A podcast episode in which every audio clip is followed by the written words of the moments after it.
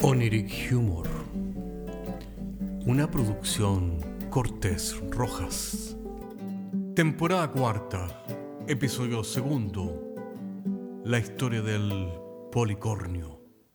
Y en el episodio de hoy nos vamos por la cultural entrevistando a un arqueólogo.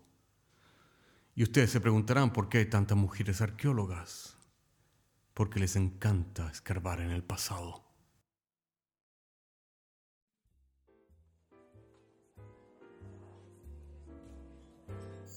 Hola, hola amigos. Los saludamos a todos desde aquí, Oniric Humor, el bar virtual. Siempre con la compañía de excelentes invitados de la más diversa categoría. Esto hace de nuestro programa siempre algo interesante, desafiante, políticamente incorrecto y todos los adjetivos que hacen de este plato algo inolvidable. En esta ocasión tenemos que compartir con el catedrático de la Universidad de Oxford, el doctor Irving David Thomas Layer de Lorton, más conocido como David. Hola David, ¿cómo estás? Hola, eh, eh, estoy muy bien. Eh, Irving David, tenemos en nuestro poder el bestseller que tú has publicado, porque tú eres paleontólogo, un hombre que ha dedicado toda su vida al rescate de los restos fósiles, los restos de los antiguos animales que existían en nuestro planeta. ¿Es esto efectivo? Mm, sí, eh, por supuesto, es efectivo. Yo he dedicado todo mi tiempo en diversas excavaciones a lo largo del globo terráqueo y a reescribir la historia efectivamente de estos animales que ahora están extintos. Es un trabajo más bien de reconstitución. Excelente, don Irving David. Em, tenemos, como dijimos, en nuestro poder el bestseller autografiado por usted gentilmente, Tras la huella del policornio. A ver, Irving David, ¿podrías tú explicarnos un poco de qué se trata esto del policornio? Porque naturalmente es una palabra nueva, para nosotros es casi un neologismo. Eh, yo lo que conozco es, a lo mejor usted se va a reír, pero lo que yo conozco es la idea del, unicornio, pero el policornio, me imagino que uni es uno, un cuerno, y policornio, muchos cuernos. ¿Es así efectivo? Mm, pues sí, efectivamente.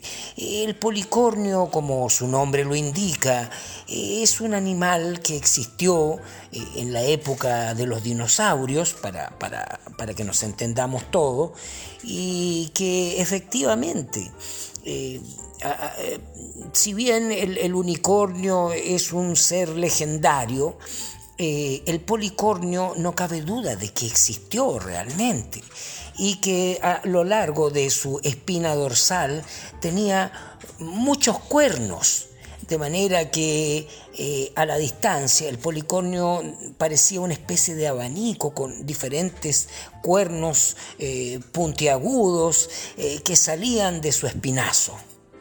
Qué increíble. Me imagino cómo, cómo debe haberse visto este, este magnífico animal. Indudablemente. Eh, ahora, en las últimas excavaciones que se han hecho en la región de Manchuria, en China, eh, se han encontrado muchos esqueletos de Triceratops, eh, Homosaurus y Dacentrurus, pero en realidad ha sido una clasificación muy desafortunada porque muchos de estos animales realmente eran policornios. Qué interesante, don Irving Davis Thomas. Qué interesante. Tras la huella del policornio, fantástico bestseller que habla de un animal extinto y que ahora, gracias, estoy viendo en este momento el, este magnífico libro de, de tapa dura y vemos que dentro eh, hay ilustraciones que parecen verdaderamente como, no sé, a lo mejor usted se va a enojar conmigo, pero eh, parecen ser como del Señor de los Anillos, porque eh, verdaderamente los dibujantes que reconstituyeron este policornio por vías computacionales, vemos que es algo realmente eh, ya se lo quisiera, ¿no es cierto?, una película de, Hollywood eh, para recrear este, este espeluznante animal. Eh, así es, ha habido muchos cineastas interesados en estos hallazgos para reconstituir esto para la divulgación cinematográfica. Qué interesante, don Irving David Thomas, de la Universidad de Oxford. bueno, de tal manera que este policornio, eh, dígame cuántos cuernos tenía en la espalda. Mira, esto es más o menos relativo, a lo mejor tenía 25 cuernos, algunos han encontrado 18, es algo más o menos relativo y el tamaño del animal varía bastante de una región a otra. Ahora hay que agregar que estos cuernos tenían una particularidad Qué interesante, don Irving David Thomas. Eh, continúe, por favor. Eh, le digo que estos cuernos eran, eh, eran de naturaleza retráctil. No puede ser, qué interesante, como una antena de televisión que, se, alarga hacia arriba o, o se puede empequeñecer. Efectivamente, son cuernos retráctiles. Y bueno, presumimos, de, acuerdo a, todo lo que se ha logrado reconstruir de la historia, que en el primer periodo humano de los asentamientos eh, de la agricultura, cuando el ser humano logró domesticar las aves de corral, el perro, eh, el caballo, eh, en, en, esta época nosotros suponemos tenemos hipótesis, eh, dado a ciertos hallazgos, que nos permiten eh, suponer de que el ser humano habría tratado de domesticar al policornio. Qué interesante, don Irving David Thomas. Y, bueno, eh, ¿lo logró o no? ¿Cuál es su hipótesis? mira, el, policornio, desde el punto de vista de la, de lo de la recopilación antropológica, de los, de los relatos y las leyendas, al parecer sería, habría sido un animal sumamente inteligente. Y, tal vez habría sido incluso más inteligente que el ser humano, sumamente telepático, mañoso, eh, muy astuto, demasiado astuto. Pero, eh, ¿qué quiere decir usted con eso? Quiero decir que eh, yo dificulto que haya logrado el ser humano em, domesticar al policornio. ¿Pero por qué razón? Porque el cuerno retráctil, eh, el, policornio eh, lo, escondía, el, policornio. Entonces, al momento de que el ser humano se montaba arriba del policornio, sacaba su, su cuerno y empalaba al ser humano. Pero qué horror, qué, qué, qué, qué espantoso, eh, desconcertante. ¿Qué es esto?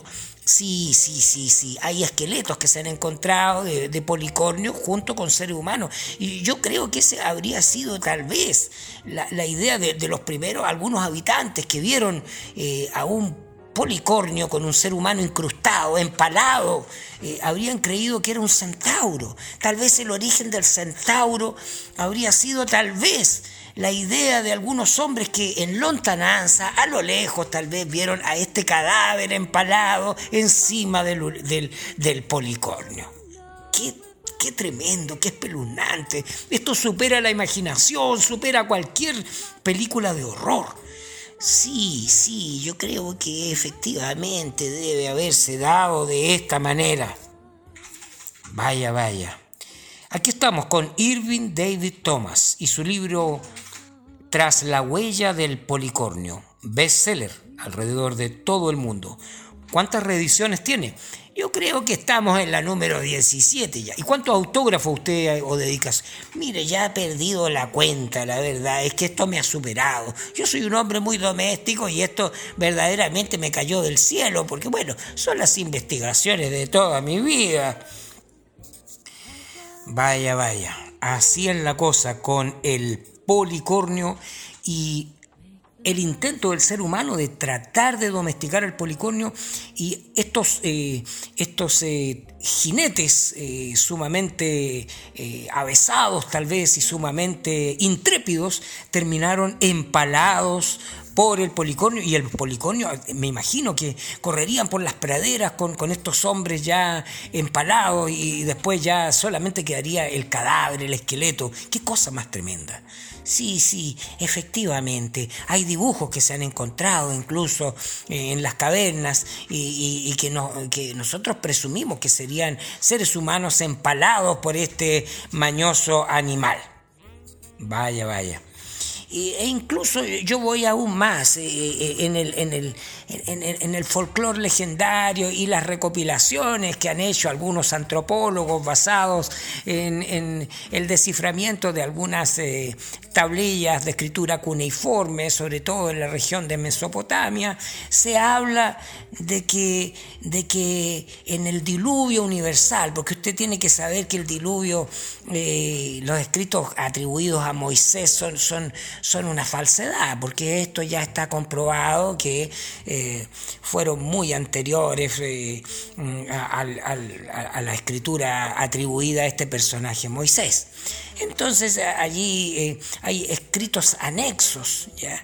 que hablan de que Noé habría rechazado a los policornios y no habría dejado que ellos se subieran al arca, oiga.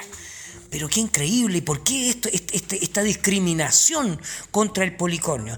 Porque Noé estaba muy preocupado, ya que eh, eh, en aquel tiempo eh, el ser humano no pensaba que él era el más inteligente de la creación.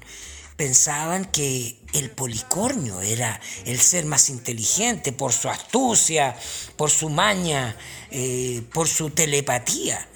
Además que el policornio había matado tantos seres humanos más que cualquier otro animal en el mundo. De manera que Noé eh, pensó que el policornio sería verdaderamente, si él quería salvar a la humanidad, el policornio sería eh, el germen de la destrucción de la humanidad. Además que Noé tenía ideas bastante particulares, según estos escritos, en el cual rechazó a los policornios, la pareja de policornios que quería subirse al arca, porque, según Noé, el policornio habría sido una aberración del Creador, una aberración de Dios. ¿E-, ¿Es posible eso? Bueno, yo no sé, no soy, yo, yo, yo, yo no soy nadie para decir si eso fue así. Yo me limito a, a decir lo que dicen estas recopilaciones antropológicas. No lo digo yo, lo dicen las recopilaciones antropológicas, de que Noé habría pensado de que el policornio eh, habría sido un diseño defectuoso del creador. Pero ¿por qué? ¿En qué se basaba eh, Noé para afirmar semejante y, temeraria eh, hipótesis, por decirlo así? Mire, eh, se dice que los policornios, además, al efectuar el coito, el, el, macho policornio, al igual que el caballo, debe montarse o montar parte de su cuerpo encima de la hembra. Bueno, obviamente que la hembra bajaba sus cuernos retráctiles para que esto fuera posible. Pero algunas hembras, eh, o tal vez la mayoría de ellas, eh, bastante mañosas, eh, antes del orgasmo del animal, subían los cuernos mañosamente y el, el pobre policornio macho terminaba también empalado por la hembra. Pero qué horror, qué animal más, más demencial. Eh, eh, esto, esto supera toda la imaginación posible. Eh, pero ¿cómo? ¿Cómo? Bueno, yo, yo, la verdad, obviamente no estuve allí, pero algunas recopilaciones del folclore más antiguo relatan estos sucesos. Qué cosa más increíble. Así que Bueno, y esto habría contribuido también a la extinción del policornio. Pero eh, de manera que ya no existe el policornio, no, no, no, obviamente ya no, no. Eh, al igual que los dinosaurios, el, policornio no. Eh, creemos que ya mm, es una especie, extinta. Aunque debo agregar que en tiempo de los primeros cartógrafos, hablemos del tiempo de Piri Reis, el famoso cartógrafo otomano al servicio del sultán del imperio turco otomano, eh, señala en sus escritos haber visto una isla, una isla eh, eh, llamada la isla, bueno, el nombre pero eh, algo así como una isla retráctil, igual que el, que el cuerno de los cuernos del policornio, que salí, que emergía y, se hundía. Es algo muy, muy, muy, muy curioso. Y, según este, este Piri Reis, esta isla sería la isla de los policornios.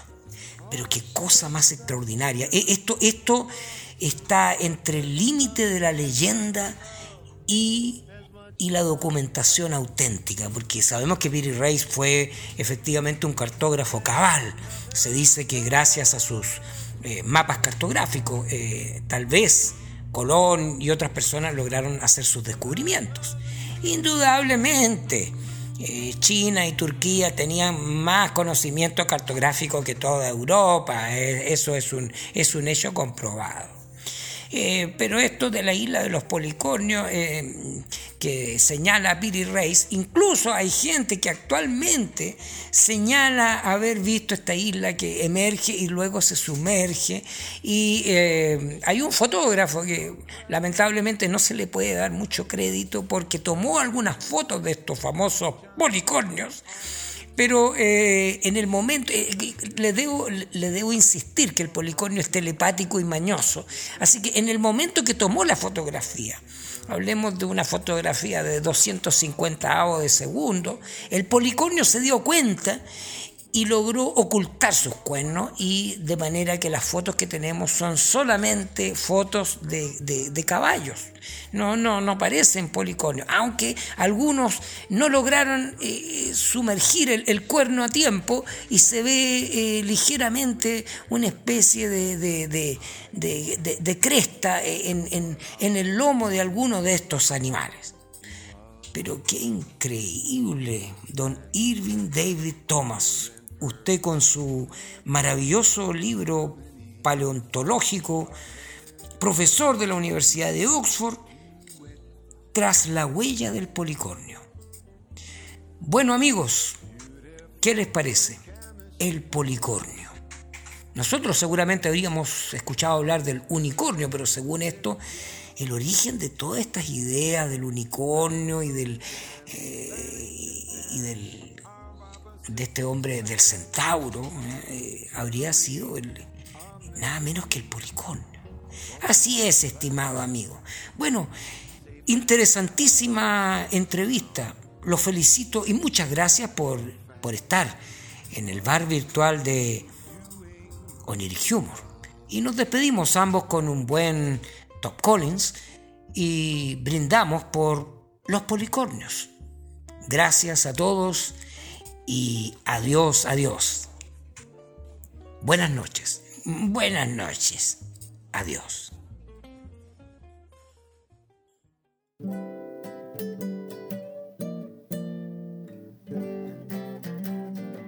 Oniric Humor es un podcast de humor surrealista del que solo se ríen Cortés y Rojas. Se distribuye con una licencia GNU Pública General Puedes encontrarnos en iTunes, Spotify y donde quiera que escuches podcasts. Si tienes algún tiempo y quieres historias brígidas, chequea nuestro otro podcast, Paisajes Imaginarios, en las mismas plataformas. Hasta la próxima semana.